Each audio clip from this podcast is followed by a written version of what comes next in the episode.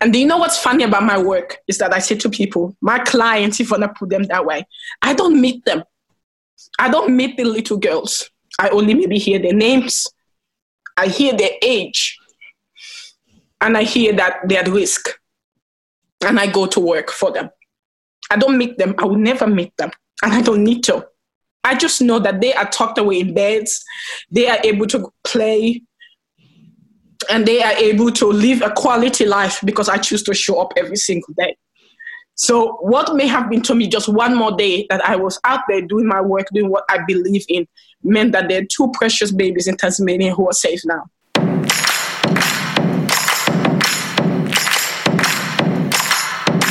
Life gives you two choices when it throws everything at you. You can let it swallow you whole, or you take those lemons. And as the old saying goes, you turn it into sweet, delicious lemonade. And that's exactly what this podcast is all about. Welcome to Lemonade. I'm your host, Elizabeth O'Neill, and I'll be sharing the incredible stories from inspiring people who've turned the hardest times in their life, their lemons, into lemonade. Because let's be real, we all want to know how they did it, the lessons they learnt, and what life is like sipping limoncello on the other side. Let's get juicing. Khadija Gbla is one of the most phenomenal people I've ever had the pleasure of speaking to. Forced to flee Sierra Leone when war broke out and her father was killed, she then spent her childhood as a refugee in Gambia when her family was accepted to resettle in Adelaide. As she was getting used to her new life here in Australia, she was diagnosed with post traumatic stress disorder. Then one day, while reading a pamphlet about female genital mutilation, the memories came flooding back and suddenly she remembered she too was a victim, cut with a rusty knife in a hut when she was just nine years old. Khadija is now a fearless anti FGM campaigner, working tirelessly to educate doctors, police, and the community about the practice. She also co founded the Desert Flower Centre, the first of its kind in the Asia Pacific region, specialising in providing medical care and reconstructive surgery for women impacted by FGM. She also runs a cultural consultancy agency, working with huge companies and brands across the country to implement policy on domestic and family violence, child protection, racism, human rights, refugees, and cultural diversity. Khadija's TEDx talk on her experience has had close to 2 million views. She's also won a bunch of awards for her tireless work, and somehow she also finds the time to be a single mum to her five year old son. Now, this is part two of our chat, so if you haven't listened to part one, listen to that first as it sets up Khadija's childhood. In this discussion, we chat about the different forms of FGM in Australia feminism, what propels her to keep going, the impact her work has had preventing other girls from being cut right here in Australia, the Desert Flower Centre, being told she was infertile, then falling pregnant with her son, single motherhood, working with children, and her powerful message to listeners who've experienced adversity. We'll pick up where we left off from last week's chat. I rem- I recalled you saying somewhere too that when you were cut, the woman who did it with a rusty knife threw your clitoris against the wall like it was just the most disgusting thing she'd ever seen. And you were just nine. And that really struck a chord with me. And I wanted to include that too. This discovery, what you then found out, sparked this, as you mentioned then, this desire to want to raise awareness about FGM and make sure that no one, no other woman or girl is subjected to this as well. How did you get started on this mission from there? Well, you know, anger is powerful. Anger is a powerful emotion. And anger is a natural emotion. I, I, hate when people act like anger on its own is actually a problem. It's a very valid emotion, like any other emotion. It's what we do with it. It's actually what becomes the question how we channel it. Because just feeling anger, it's not a crime. When you try to hurt people because you're angry, that's a problem. But I decided that day that this is over. But this is also now my responsibility. When we know better, we must do better. My mom didn't know better. She did it. I know better because I now know better. Now I'm to- telling her to know better as well. And I wanted everyone around me to know better. But I knew I had to channel those feelings because, oh God, they were suffocating let me tell you. And one of the things I had to deal with in therapy was, of course, that trauma, the FGM trauma. The pain, the anger, the distrust I felt for my mom, the anger I felt towards her, the anger I felt towards uh, this, this system that said this was necessary, the, the, the, the pain I felt within my own body as in having been subjected to the to, to, to myself to this, being subjected to this. That had to go somewhere. you just can't walk around with all of those feelings. And I do always say to people, you know, it's not what what happens to us we can't control, but what we do with what has happened to us we can control. I believe in that for sure. So this was my way of going. I may not have been able to control that my mom subjected this to me, that I couldn't protect little Khadija but there were me, other little Khadijas out there in the world. I can and can make it my work, my life work to protect them, to be to, to be that person who hears their cry, who responds to that cry, who takes that stand. And it, it was necessary that starts in my home. Too often we want to go out to the world and fight. The place you have the most influence, funny enough, is your family. I, I would never downplay that. Everyone usually wants to jump and go be Superman out there your home, your family is the way you have the most influence. Fun enough, it is. Mm. So starting in my own home, making that declaration to my mom and later on my auntie, then my community saying to them, you're all been put on standby. I'm watching. I'm listening. This stops. So I want you to know, I'm telling you, this stops now. What was their response to that? Were they, oh, were they well, a bit shocked? look, my everyone who knew me knew that while I was a very quiet and people find this funny introverted child, I really was. I know it's uh, it's like a, it, it's confusing. It makes no sense that I would ever have ever been quiet. I was. I was shy. I was quiet. I was shy. I was trying to be a good African girl, and but everyone knew there was a sass in there that came out. There was a look in my face that always told people she it might be respectful and smiling, but she's telling me to fuck off in her head right now. that was me, okay? Um, and I already had been doing some volunteering. So people knew I took stands on certain things. Yeah. When though I made this call, I was coming against a systematic thing. It wasn't easy. There was ageism because I was young. I started my activism at the age of 13. People understand. Like I started young. There was ageism from the perspective I was a little girl, little kid. Who the hell are you? I was a girl. Sexism.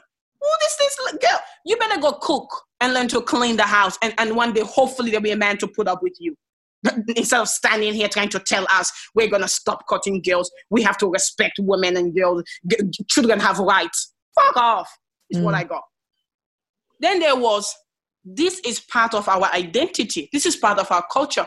You are telling us to not be who we are. You are telling us something's wrong with our culture.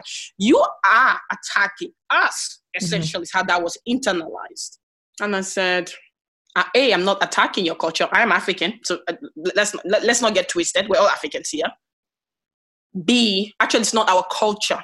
Culture we, we control our culture. This is actually just misogyny. That's what the fuck this is. So no no no. We control our culture. We control that we like food music what what what is culture is constantly changing and evolving. So while this may have been acceptable at one point we can change it and say it's not acceptable. So no. And this is child abuse it's child abuse full stop. No matter whether the child is all the way in gambia or she's in australia being forced to have labiaplasty at the age of 13 because her mom thinks her labia is just a bit too big.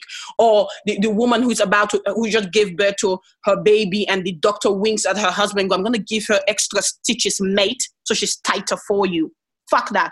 Or the girl in America who likes uh, another girl, the mom and parents decide that, oh, we can't have a lesbian in the family. We're going to cut off her clitoris. That will make her not like girls.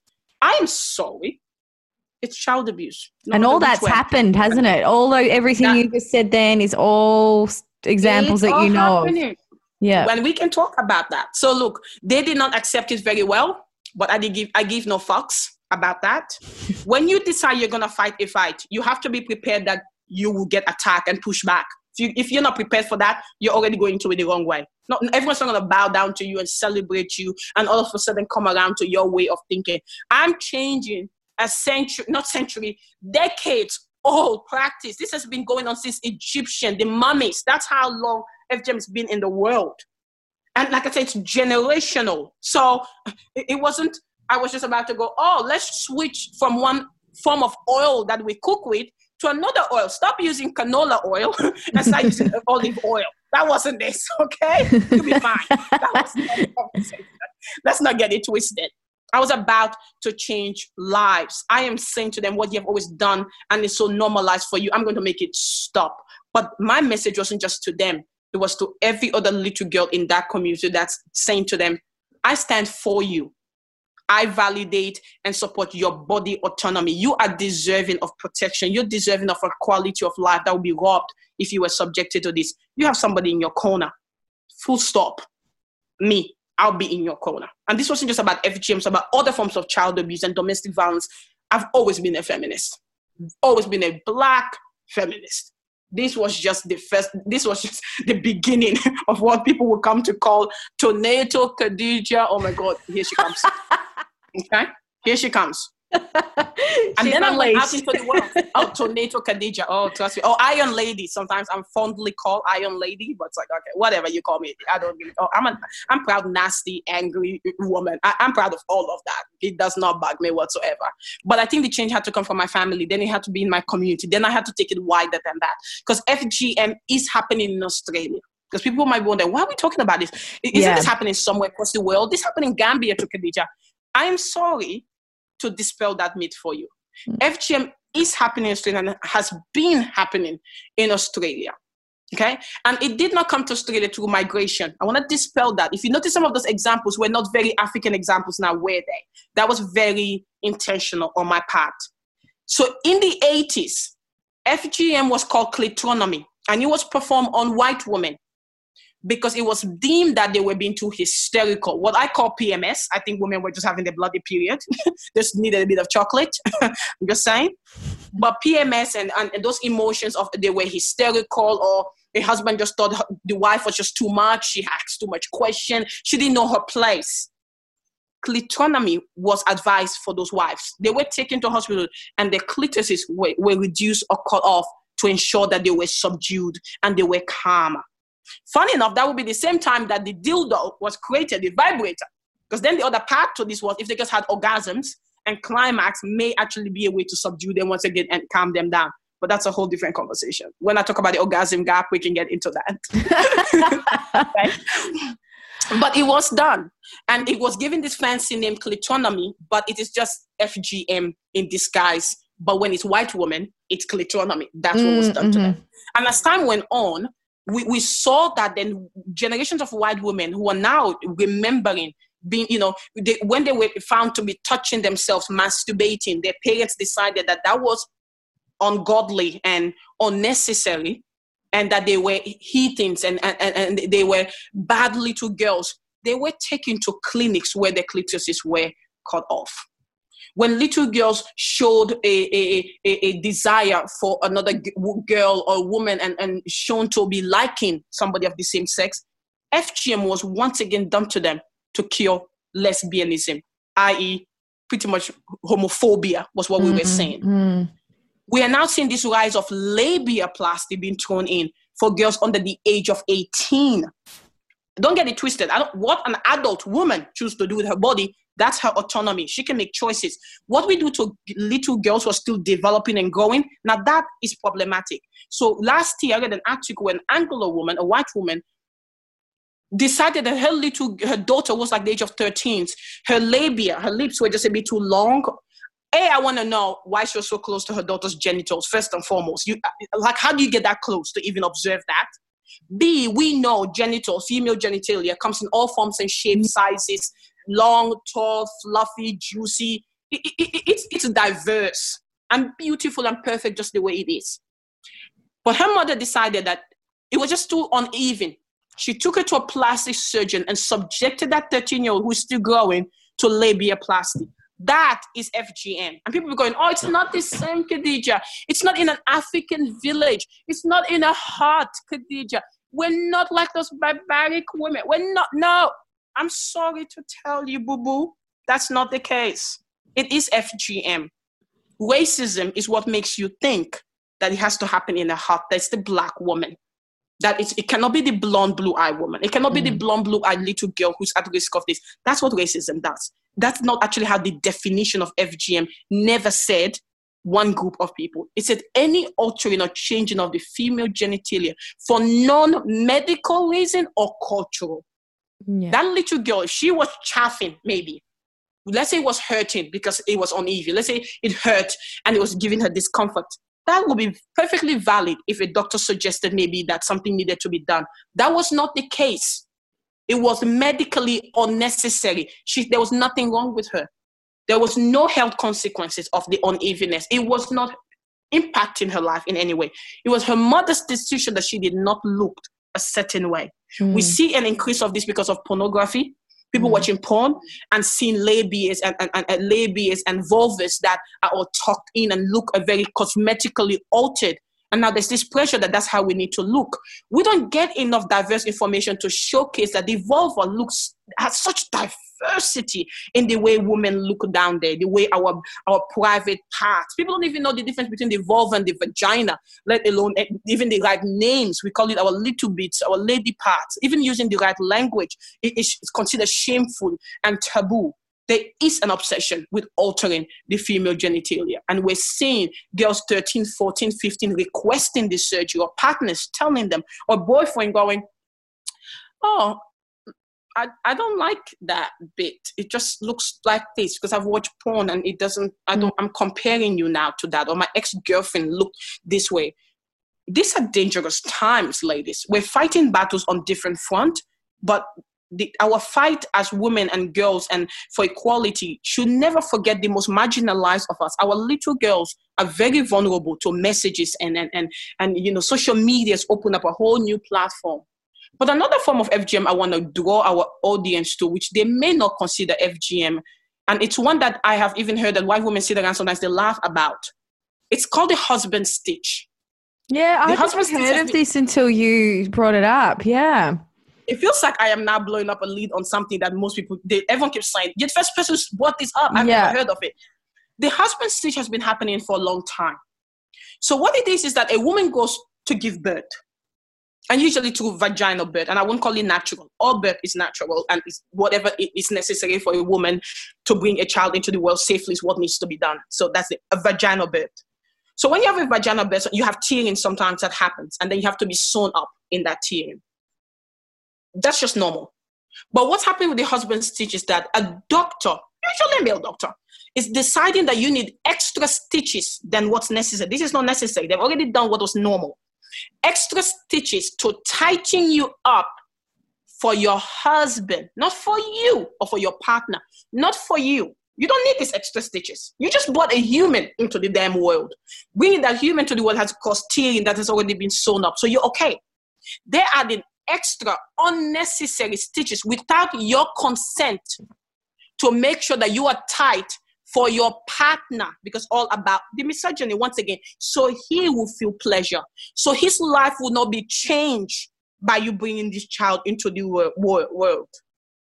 I spoke to a, a, a woman couple of weeks ago. A white australian woman. She said to me i brought up the husband stitch she said to me when she was having her baby she was lying there.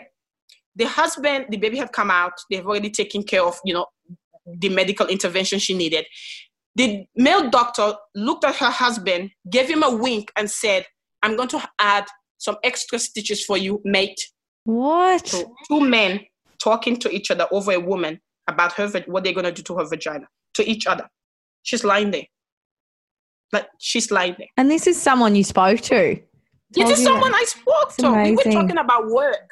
Yeah. And then we, we got into FGM. And then I, I was trying to tell her that, you know, there are many forms of FGM that white Anglo communities practice, and that's not considered FGM because of the racial way people have looked at the definition, the stigma and the bias people have applied to FGM that makes them think it's just the African woman, the Middle Eastern woman, Asian woman. It's not us. No, no, no, that's not us. No, it's like, actually, that's not true whatsoever. FGM is always happening in the West as well. FGM is such a global phenomenon that it happens in every continent except Antarctica. So essentially, the penguins are feminists. the penguins love the clitoris. The penguins want orgasms. The penguins are pro feminine. The penguins are winning in life. We, the, the rest of us just suck. 100%. okay? so the husband stitch is FGM. The husband stitch, when a without a woman's consent, adding those extra stitches is FGM. Remember what I talked about type 3 FGM, the sewing up? Do you see how the, the, the sim- similarities? Because any those extra stitches will be considered you sewing up a woman. Yeah. You're trying to tighten her vagina to make it tinier. That's pain for her during penetration. That is discomfort for the pleasure of a man. The misogyny. So, ladies, if when you thought we were going to do this interview, talk about FGM, and it would be we're going to talk about how we save the black babies and how we save the black women and how we save the Middle Eastern oppressed women, I'm sorry to disappoint you. I know when we're like in social isolation, we need some hope and light right now. And I'll get to that with the orgasm gap and how I can give you love and light. But for now, what I want you to now realize is that FGM is a result of a patriarchal society, it's a result of misogyny, and it's part of the violence against women, uh, family, and spectrum. And what we know is that by virtue of being born girls and women, we are vulnerable and we are targeted. FGM only happens because you're a girl, because you're deemed that your body doesn't belong to you. It's communal pro- property that needs to be protected. That your purity, virginity, your pleasure, they are all not worthy because you're a girl. You're only good for one thing. You, you should be to have babies. Not pleasure should not be a right. And that the female sexuality is such a threat to the patriarchal society we see this conversation about, oh, what was she wearing? She's wearing a bikini, the slut shaming, the victim we see these are all part of that spectrum. They're not in isolation whatsoever. Oh, she needs to cover up her leg. We see even little girls. Oh, don't cross, don't sit like that. Sit this particular way. Less, you know, a pedophile is watching and listening, mm-hmm. and somehow, but boys can sit any way they want, and boys can can whack all they like. Oh, oh, it's healthy a girl tries to understand her body, oh, that's the signs of a slut. That's the sign of mm. someone's going to be a deviant one day. Hell no it starts very early, these messages.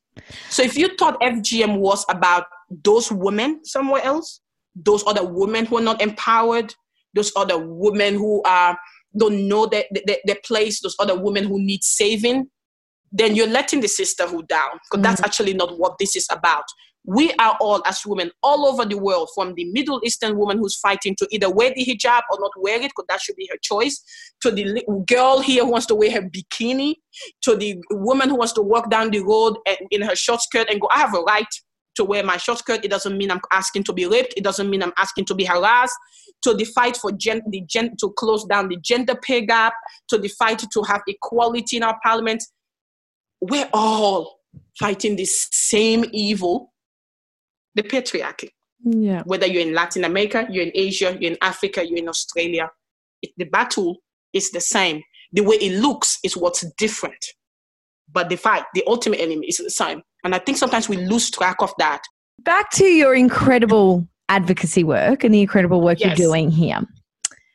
Are there any occasions that stick out in your mind where the talks you've done, because you do all these talks and you've got your cultural consultancy firm where you go into these big companies and you help them implement and roll out some uh, more kind of, and you're probably going to word this much better than I do, but help them, I guess, bridge any gaps that might exist between um, culture or sex or anything like that. I know you're going to word it so much better than I do. And um, and you go and you do all this. Has there ever been examples that stick out in your mind where you've then heard back from people that have said, "I was able to prevent being cut because of what you told me"? Oh, definitely. Wow. Definitely. Okay. And those are the times that gets me going when I have the days where things are hard. Yeah. I have days where I'm not successful in, in, in, in protecting a girl. It's not always successful. But I have two stories probably that really, actually not two, but I'll give two just in the interest of this. Um, couple of years ago, once I had realized what had happened to me and I started if, my fight and my activism, I started within my community in wanting to do some um, education with young girls around FGM and in general, just domestic and family violence and, and, and empowerment, because I've always been passionate about that. So I did a couple of uh, community sessions separate from their parents, just with the younger girls, educating them about owning up their voice, speaking up, um, saying no, being assertive, um, owning their story and their experiences, and talking about violence and the forms that may take. I talked to them about FGM, and I remember the girl saying to me, "Well, we're safe now, though, because you're in Australia." And I said, "Doesn't change anything. Your parents may still feel like this is something that's necessary to happen to you at some point. What I want you to know, and what I want to empower you with, is the information and knowledge in what you do when that day comes, when it comes."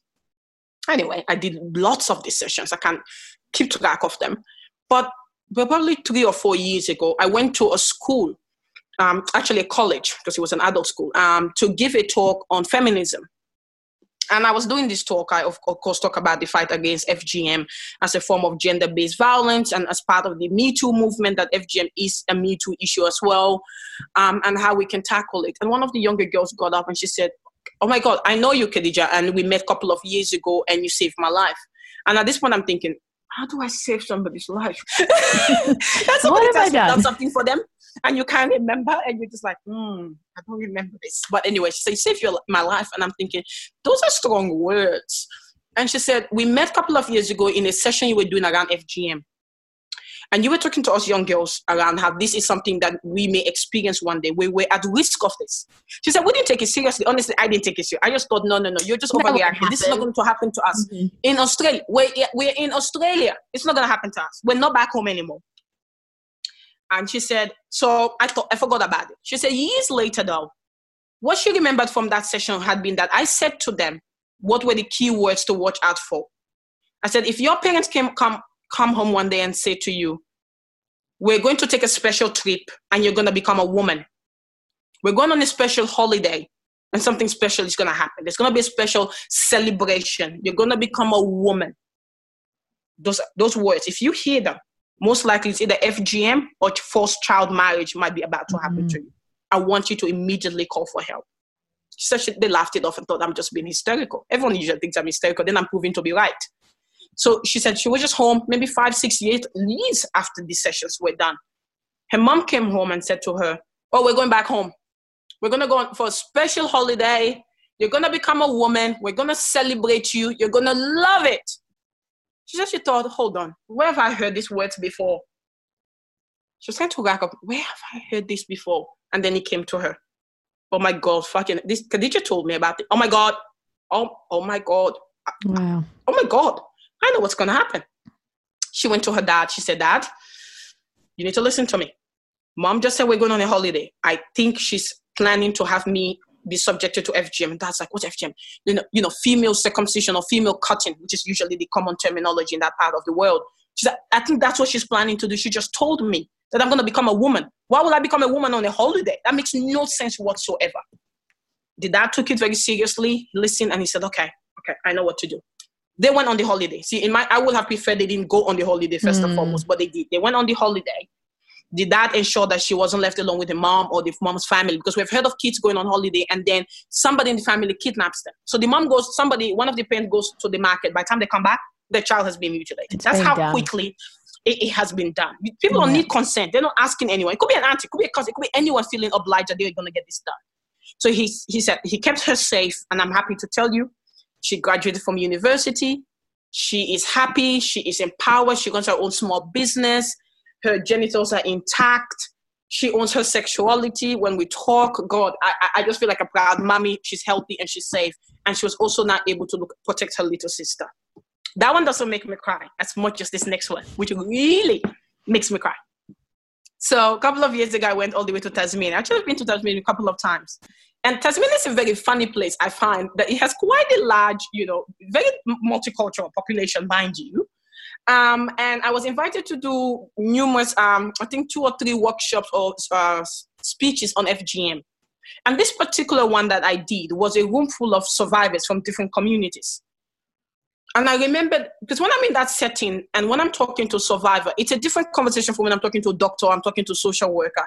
You, you have to tell your make your message depending on the audience. This woman in this room, we were victims like myself and survivors but they were potential perpetrators. It's a very interesting wow. thing, you know, powerful. Yeah. So I wanted to obviously validate first and foremost their experience. And there were tears validating the experience as survivors of this practice, an act that's been done to them as children.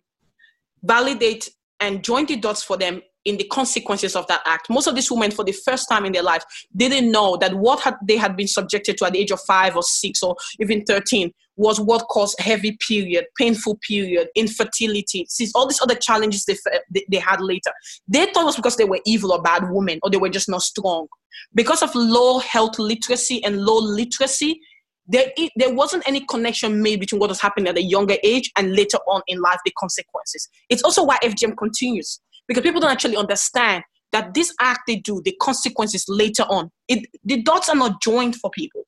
So I find that that's actually one of the most powerful thing I can do for those communities, joining the dots for them. So the tears in this room, women going, oh my God, my periods are very painful. Because I explained to them that when I have my period, and this was my younger years, now it's much better. I used to be admitted at the emergency every month.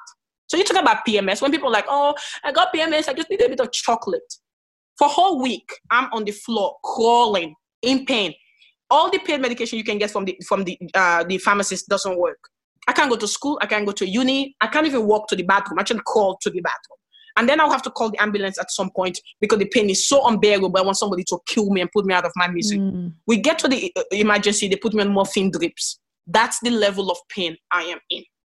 I'm joining the dots for these ladies. And they go, I've always had that period. I just thought I was weak. I just thought that I was abnormal. And then another list like, oh, I have infertility. I'm like, I was diagnosed with infer- infertility and I was still at uni. I, like I was even sexually active yet when I was diagnosed. I wouldn't have a baby. I joined the dots and there's tears, there's grieving, there is pain. And then I get to the part where I do a call of action to these ladies. I've validated you. We know what this act that was done to us does to us. We know the pain and the cost. We know that we did not have a choice. But you know what I know? We now have a choice in what we do for our daughters and for the girls in our families, our community. So I want you to protect them I want you to, you to be to them what nobody was for you. So I left, came back home, mind my business as usual, keep working away. You work away, you work away. I went to a conference in Melbourne, FGM one. I was just standing there trying to decide that there's only sandwich and I hate sandwiches and waste the bloody food. I this suck. male worker, I hate sandwiches. I think they're racist, but that's a whole different podcast. I do not kind of stand them. When you have so many other things to eat, why would you give somebody a sandwich? So I'm yeah. standing there grumbling as usual, ready to go off on some whoever did the catering about the racism of the sandwiches. This man comes up to me and he's like, Are you Khadija? I'm like, Yeah, yeah, I'm Khadija. He said, I have a message for you. Why do people say the most random things to me? How can you have a message for me? I don't know you. and he said, I have a lady with her daughters in a domestic violence shelter in Tasmania. She said, If I ever see you, to tell you you saved her, her life and her daughter's life said, in Tasmania, why is she in a shelter? He said, she said she had gone to this thing where you spoke about FGM and you talked about the need to protect her daughters, that she could not have protected herself, but she could protect her daughters. Her husband at some point decided and started putting pressure on her to have FGM done to the two girls. She said she heard you. She heard you loudly in her voice, in your in her head, telling her, you must protect your daughters. You must keep them safe. This is your chance. So she left. She fled to a DV shelter to say, My daughters are at risk of FGM. I need you to look after us. And you have to remember, this is remarkable. DV shelters are for what we traditionally call male violence against women. The FGM has never been included. Even I've done a lot of advocacy around saying to shelters, you must be willing to take this woman. You must be willing to take a mom who's coming to you and say, My daughter is at risk. So, oh, I don't cry. I may have advocated for that. That doesn't mean the DV shelter has been open, shelters or the sector has been open to this conversation. They haven't. But this man is telling me that that woman, that mom, made the ultimate decision, one that I wish my mom had made, and I, and I hope other mothers will make, to take her daughters there to keep them safe. And do you know what's funny about my work is that I say to people, my clients, if I want to put them that way, I don't meet them. I don't meet the little girls. I only maybe hear their names. I hear their age. And I hear that they're at risk. And I go to work for them. I don't meet them. I will never meet them. And I don't need to. I just know that they are tucked away in beds. They are able to play and they are able to live a quality life because I choose to show up every single day. So, what may have been to me just one more day that I was out there doing my work, doing what I believe in, meant that there are two precious babies in Tasmania who are safe now. So it is an interesting line of work where you're literally your work is dealing with your own trauma, literally working the place of my own trauma. And I sacrifice my privacy. And I say this all the time when I, I, people go, I talk about my TED talk and I go, I am the bitch who stood on a stage with a TED talk that has now over what, 1 million, close to 2 million views and talked about what was between my fucking legs, okay?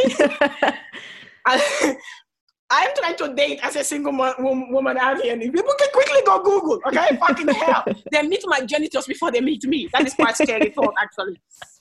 But the reality is, I sacrifice my privacy. I, I guess I sacrifice my shame, if I put it that way.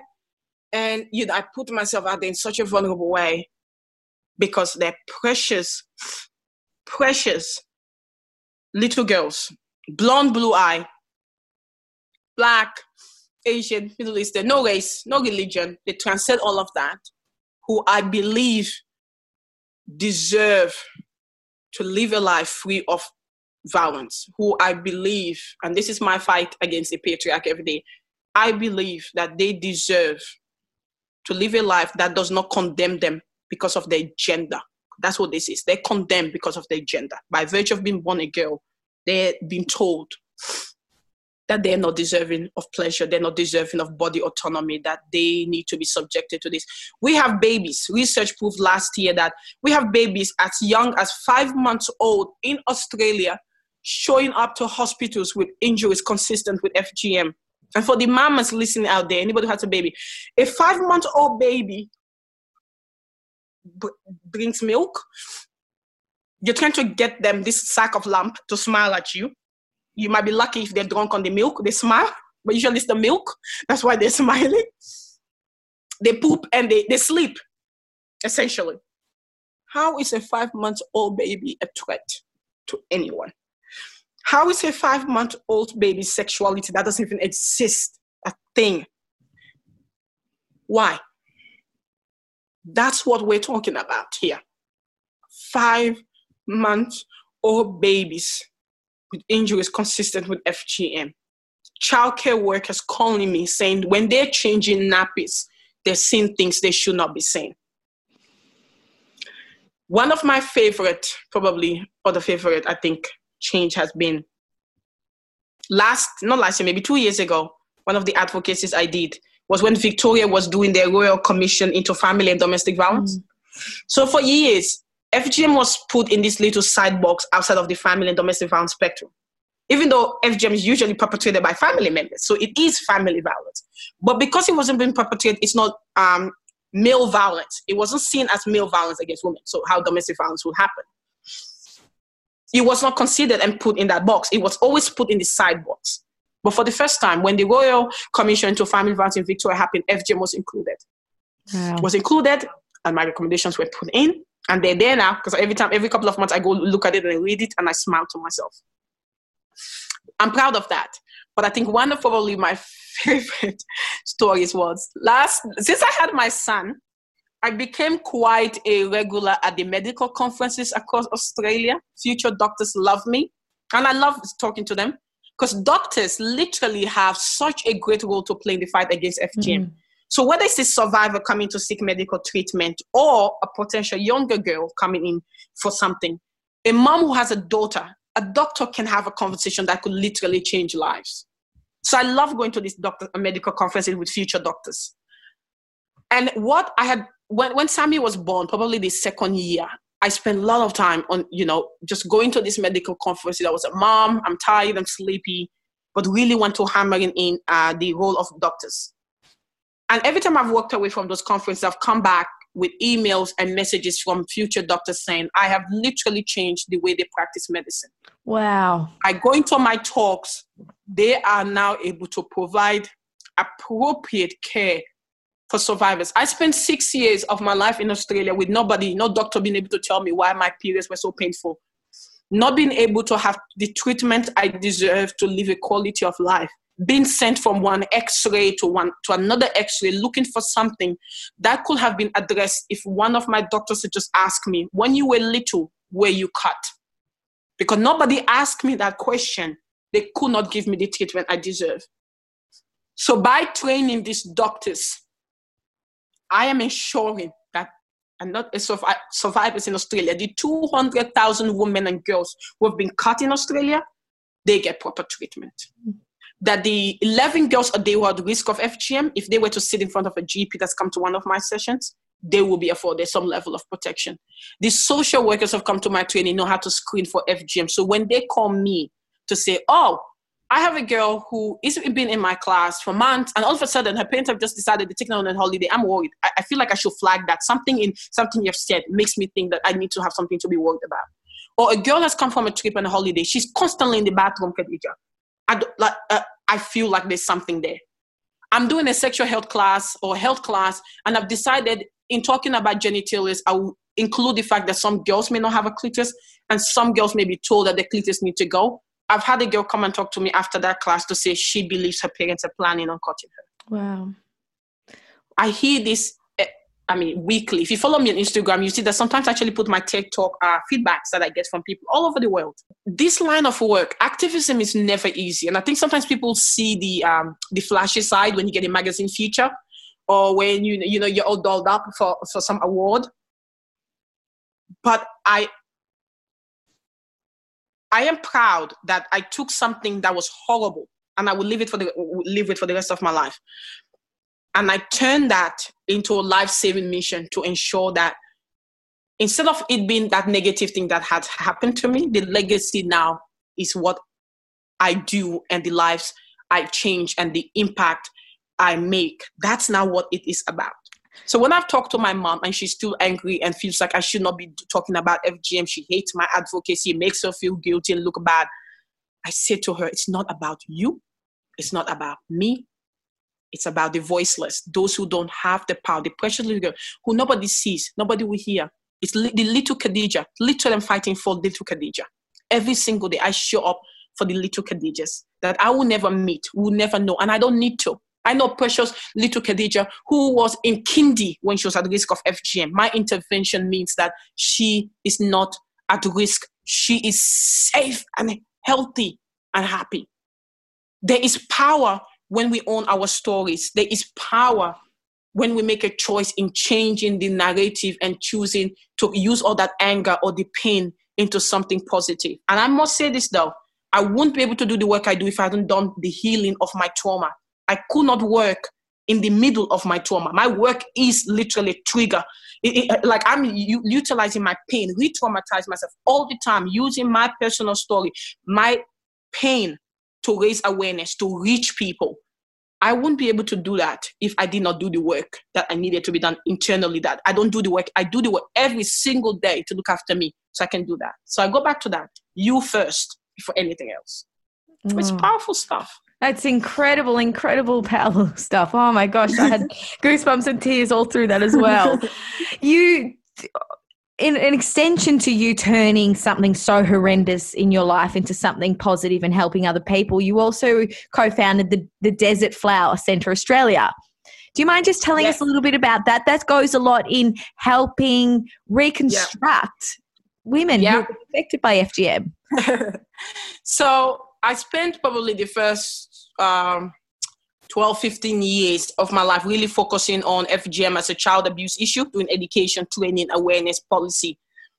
The little girl was the focus, protecting her. And then almost as a side thing was working with survivors as well. But not but that wasn't the major focus because the little girl was more vulnerable, making sure she doesn't get cut needed the priority, especially when Australia wasn't talking about FGM as a form of child abuse and they, we weren't doing any screening. It took a lot of energy.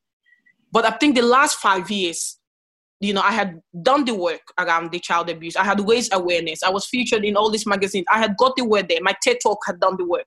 So I knew that in that front, I had made some leeway. But I remembered my sisters, though, who English is not their first language, the women who were still struggling to get care, but most of all, this gap around treatment for FGM. Then I heard of this clinic in, in, in, um, in France and in Berlin who were doing reconstructive surgery around FGM. And hearing of women having to pay thousands of dollars to travel to go there to access this support. I thought, are you kidding me? That's unacceptable.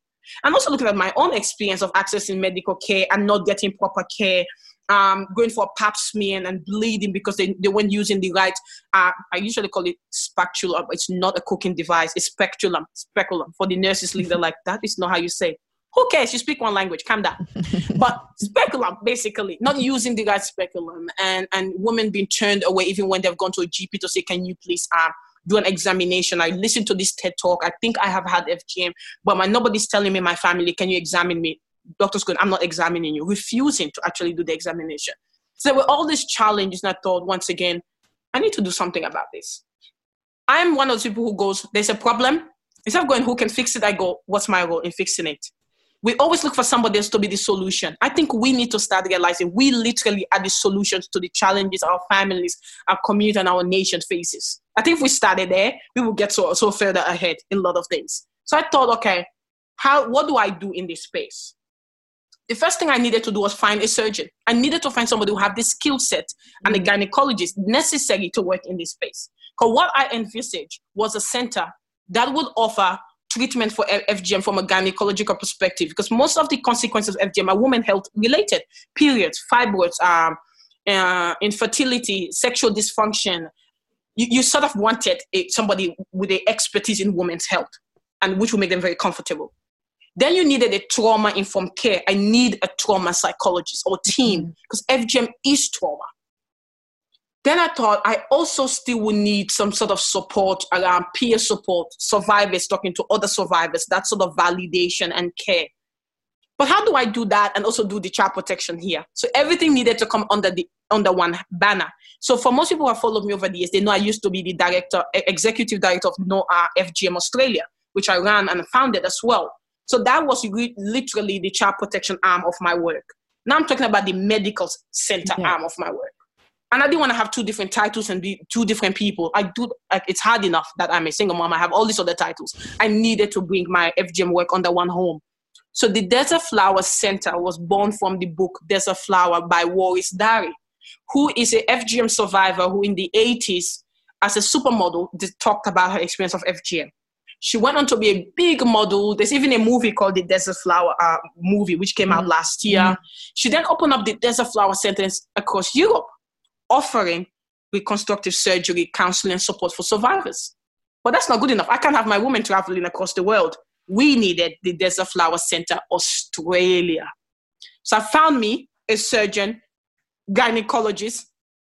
Somehow, I was doing a training at Shine SA, banging on about FGM as usual. I said I couldn't find any doctors in this space, and the nurse said to me, I know a doctor who does who actually works with women who have had FGM. Like, no, you don't. I have done my search. I've looked everywhere, high and low. It's like, no, no, she just doesn't advertise it. Excuse me. I got her name, and when I met with her, and I found that she has an interest in FGM. She's been uh, supporting women who have had type 3 FGM. So, opening up when they have been sewn up, she has been deinfibulating them, providing them support. I told her my vision. We came together and decided we could do something. So I'm happy to say since last year, the Desert Flower has unofficially opened. We've had up to 15 women already mm. come to our door. We've had white women come in who have had butchered labiaplasty wow. done to them. Yes, they've gone to have labiaplasty. They have been fucked completely up and they have been sent our way to rectify. We've had women come in and the validation and the uh, just the space to be able to give them back a sense of dignity and a sense of power back in taking control over their life. And it, it just easing some of the the the, the pain they have the, the suffering.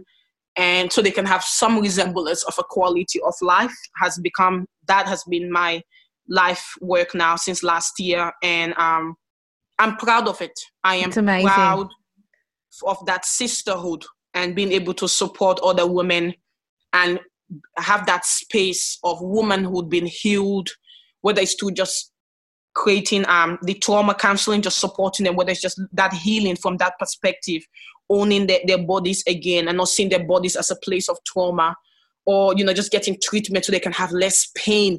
Pain is a horrible condition. Pain, it, it is unbearable when people are in pain, just how that impacts every area of their lives. So I, I, I, I feel good. I sleep well at night because I feel I sleep well at night because once again I have just found a different way of going about fighting this fight, but from a healing perspective this time, and ensuring that those two hundred thousand women who have been cut in Australia have somewhere to go where they're validated, they're supported, and they get treatment. And I should actually talk about the treatment that we offer.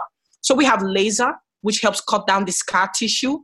It's able to allow lubrication in, in, in the vulva and the vagina to create, you know, less pain to ensure they can feel more pleasure. They're able to um, even achieve orgasm, the big O. We should talk about the orgasm after this because I am quite passionate about the orgasm gap. Um, we're able to ensure that you know we talk about fertility and you know i was somebody who was diagnosed with infertility so my baby sammy is such a miracle child yeah. that he's here and you know um so just those little things they don't seem like much but what that means is we have women who are able to go home and for the first time in their life they're pain free for the first time in their life they're able to get their groove back um, for the first time in their life they're like um, they're able to feel a sense of womanhood and healing and peace. And it's it's something. It's something in a world that's constantly cutting down women, constantly making us feel inferior, constantly, you know, making us feel like we need to take less space. So yeah that that's been that's what i have been working really hard on and for me what right now my goal is to raise $200000 so i can continue that work so i can do more of it spread it more and, and support more women because I don't want any of our women don't have to pay a penny, not even five cents towards that care. It's all free of charge wow. because they deserve that, um, and there should be no price on on healing and fixing what's been taken away from them. Absolutely. Yeah. You mentioned then too that um, you have a son and you were told you're infertile and you would never be able to have a child and then you fell pregnant with your beautiful boy, Sammy yeah. Firstly, how did it feel when you were told you were pregnant? because you know, that, that was a whole mess, let me tell you, okay? I mean, when you're told you can't have something, and I'll say this, I was one of those people who wanted to be Mother Teresa. I thought we had enough children in the world, honestly. And I wanted to adopt, I wanted to build orphanages, I wanted to look after those babies. Um, I didn't sort of sit and dream of motherhood, you know, dream of babies. I have always believed that, you know, it's not blood that makes a mom, like we can foster. I have always believed that. There is something powerful though when you're told you can't do something. you know what I mean? So I was taught, you know, if I change my mind or when I want to, it was almost like a given. I will have a child if I want to have a child. But when I got told that I had five fibroids and that, you know, with the FGM that I will not be able to conceive, and even if I try to conceive, it will be such a, a challenge, something changed. I went, uh, hold on. You're saying this is not my choice? Mm. You're saying that choice has been taken away from me? you are saying once again, my mom's decision now has this consequence. I mean, I have seen the other consequence, my periods, everything. Now, this, are you kidding me? So it's like, well, this is not even a choice anymore. Like this, that it's been taken away from me. Um, and I had to grieve that. I had to yeah. grieve. Um, the pain came back again. It's like that pain. I'm like, are you kidding me? This is the gift. This is why I keep saying it's the FGM is the gift that keeps giving. Because just every time you think I'm like I've adjusted to my my normal, I've adjusted to whatever gets something is comes up.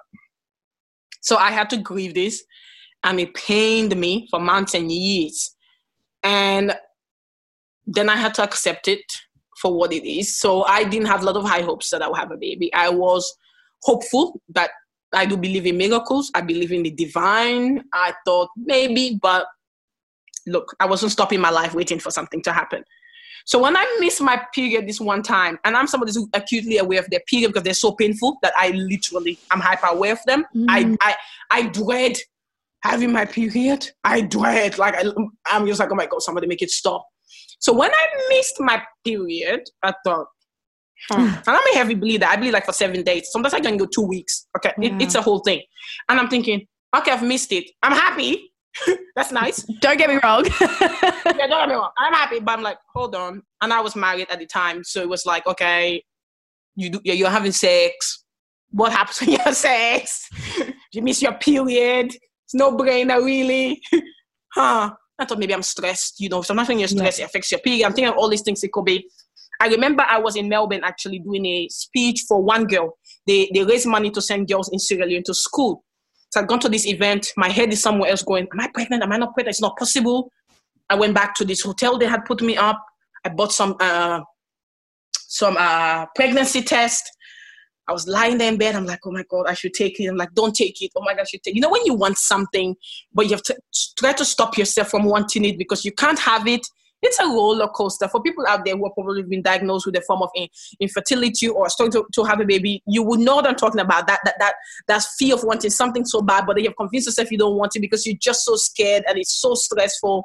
So I'm like, should I take the pregnancy test? No, don't take the pregnancy. test. My heart can't take it if it's not. I cannot do this.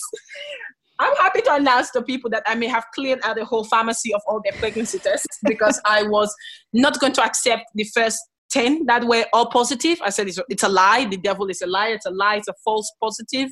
It's not true. I rejected the premise of those tests. Then I went to the GP to do a blood test. He came back positive. I said, do another one because that's a lie. that is not true. I, my GP, I think at some point was sick of, sick of me. I'm like, it's wrong. It's not possible. Then I had to accept it that I was pregnant. Then comes all the feelings of that, wow. of that you're pregnant. You didn't think you'd be pregnant. Now you are. Then the the fear of what if I lose it? You know, that first trimester. It's like, what if I lose it though? But what made it even more scary is that I couldn't celebrate it. Honestly, sometimes I think I need to have another baby just so I can do it again without the fear and the stress because it was very stressful because I'm like, I'm pregnant. I couldn't be excited because I was so scared. So I spent more time being scared than actually I was being excited I was pregnant. When I went for my first antenatal appointment, and if you remember, they ask you, they do all this to family check, all everything history. At some point in the test, I said to the lady, she had finished, I said, um, Are you going to ask me about FGM? She said, Why would I ask you about FGM? So this is something I've been doing uh, advocacy around. I think every antenatal appointment, every woman should be asked about FGM because it will have an impact. She said, no, no, why would I ask him? Like, I've had FGM, it will have an impact. She said, oh, okay, um, yes, FGM, that will make you high risk. All right, let's, she took note of it. She panicked, which made me panic. Then she told me my pregnancy will be high risk as a result mm-hmm. of the FGM. Mm. So mm-hmm. I'm like, nice, miracle baby, high risk baby, high chance of losing said baby. Thank you. That's nice. So she said, Well, I need you to, the next appointment you come, I will need you to see the doctor so, you know, they can look into this because this is going to have an impact. I'm like, Okay. I came back for that appointment.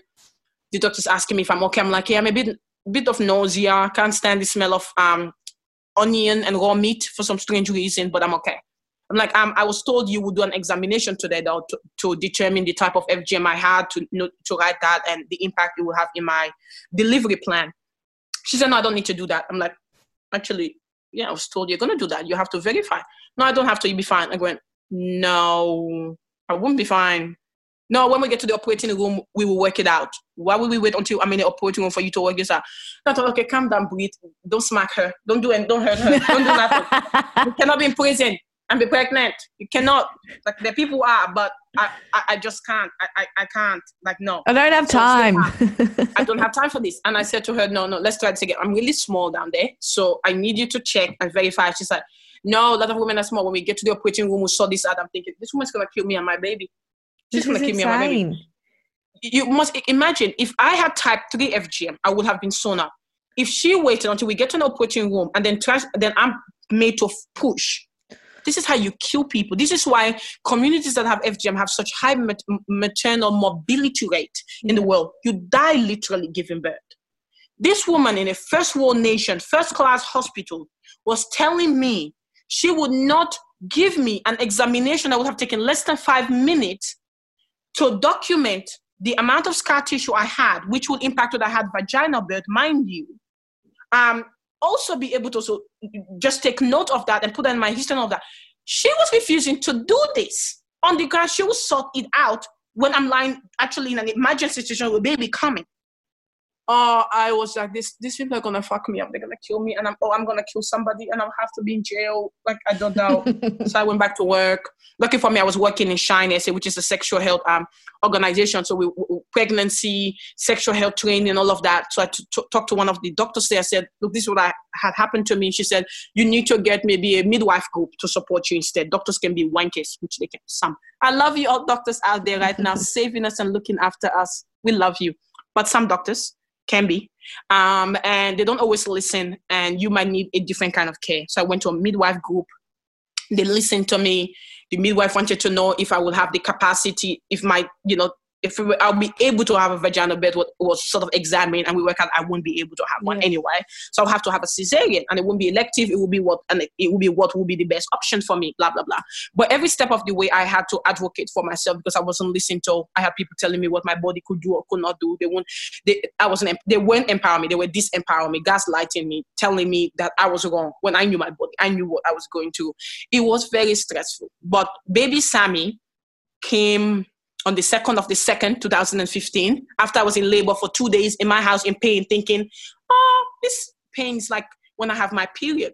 So for years, I told everybody when they were asking me, how can I describe the pain I was going through? I said, I feel like it will be the same as a woman giving birth, like the contractions. They go, oh, that's not possible. When I was having said contraction, I turned around to them and I went, I told you this is what my monthly pain was like. So that wow. was the level of pain I was in. Holy it's why I was home for two days in pain because it was so my threshold for pain was I thought it was fine.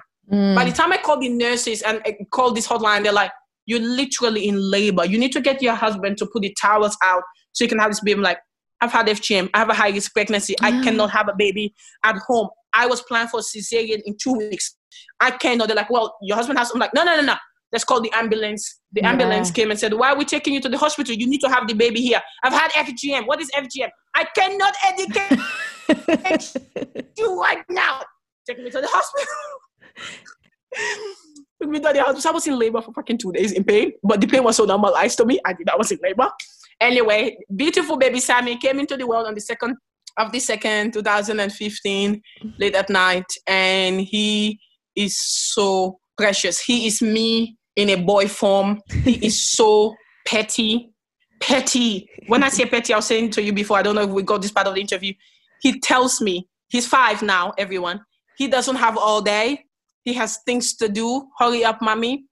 He burst into my room when he was around, I think it was three couple of years ago, knocks at the opens the door, goes, Mommy, keep it down. You're making too much noise. but this same baby, oh, that's what he told me at three keep it down. You're making too much noise. Then walk right back out as if he pays bills in my house, which he doesn't. And off he went. But this same precious baby buys me flowers when he goes to the supermarket with his grandpa. I get roses and flowers, even though it's not my birthday, it's not Mother's Day, it's nothing. Aww. He loves giving his mommy flowers. And he tells me I'm the best mommy for him. It's a strange sentence he started saying two years ago. You are the best mommy for me. That's it's a very interesting sentence mm. construction. Mm. So anyway, that's incredible. And now you're doing it by yourself just to add, because not that you've got enough on your plate, we might just add that you're a single mum on the plate as well. and then you're a single mum dating as well. um, I run my own business, I run a non for profit, I run a center. I sit on lots of boards. I'm an ambassador for everything under the sun. But probably the hardest job I have, but the, also the most fulfilling. It's been a month. It's hard. Yeah. It is hard. That is it is the hardest job I have, but it's also the most fulfilling. It's very fulfilling goal. And being a single mom is interesting. I was saying to you before, it's probably part of the, the part of my identity that doesn't come up the most because there's always talk about I'm talking about domestic violence, I'm talking about FGM, I'm talking about racism, I'm talking about intersectionality. I'm always talking about all these things, and it's just it's it doesn't come up.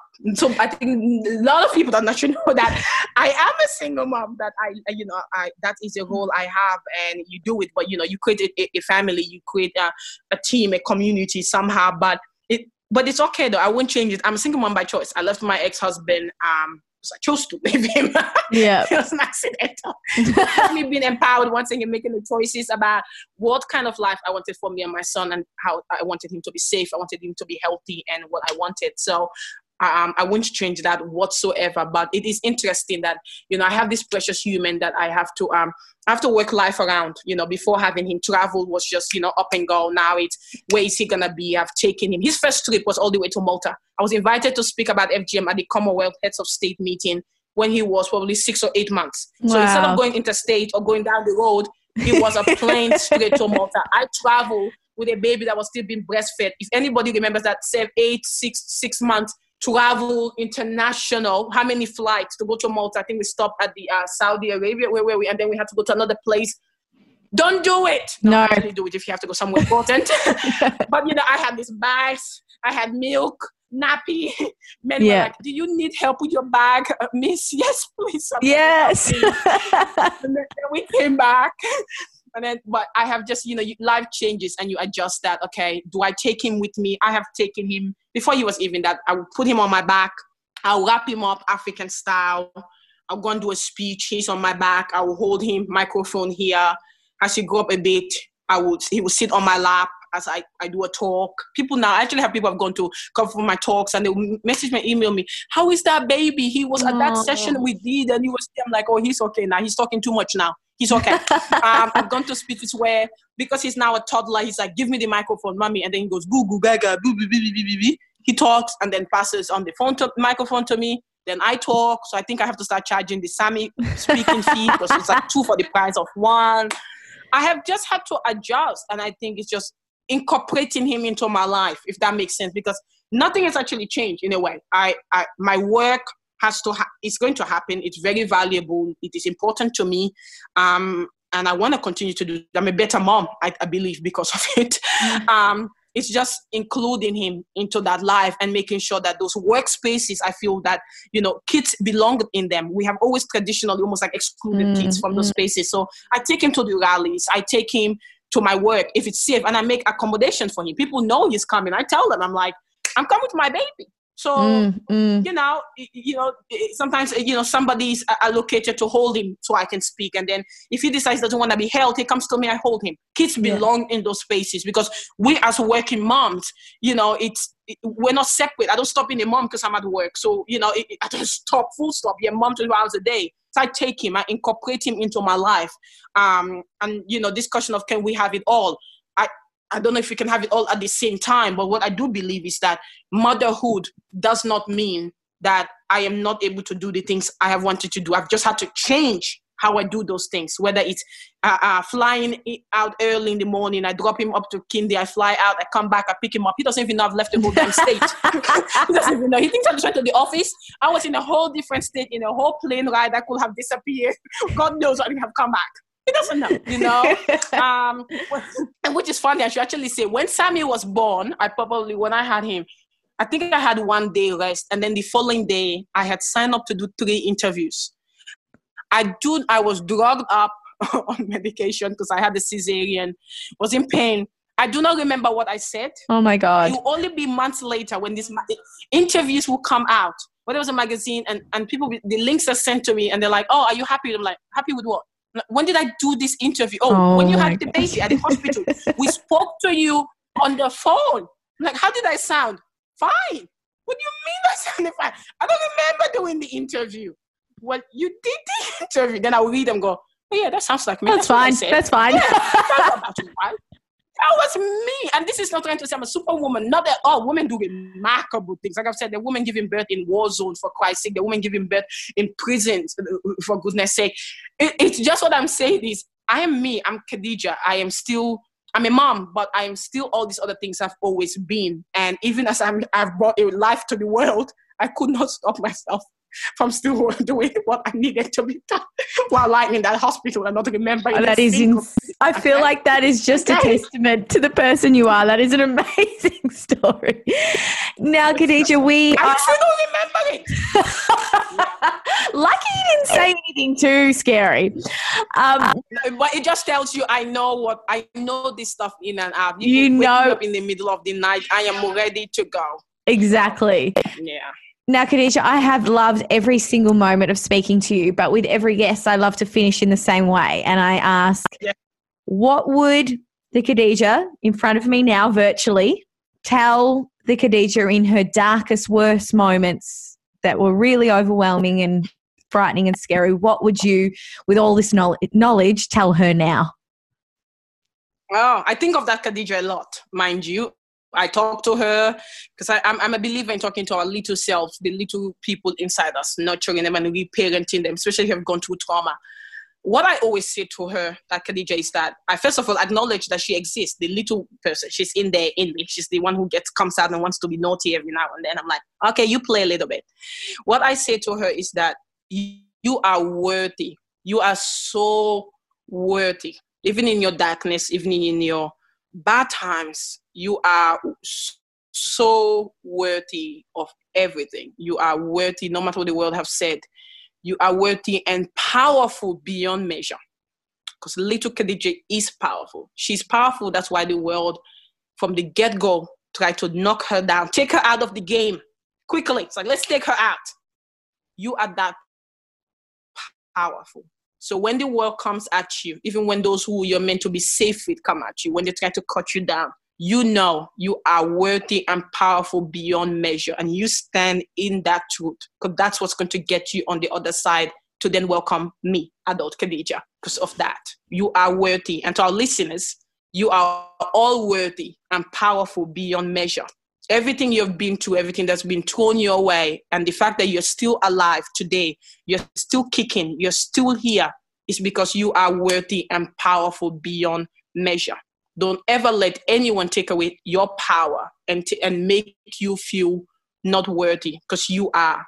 You are powerful and worthy, and you deserve to be here. And the world is a better place because of your presence. Even if you do nothing except exist, that is powerful.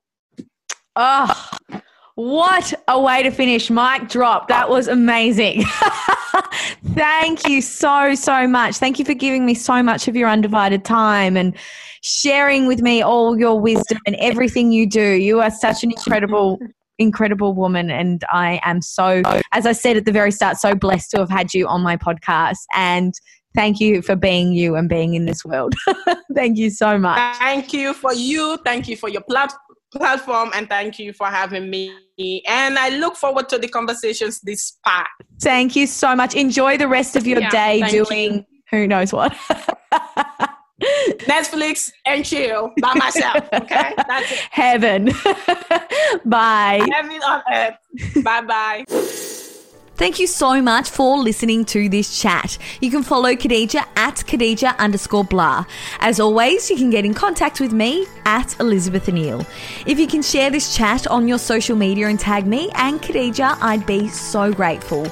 Also, if you've got a sec to leave a review, hit five stars and subscribe. It'll help other people find Lemonade who perhaps really need to hear this kind of content. Stay safe, and I'll be back with you on Thursday for another midweek squeeze. Bye.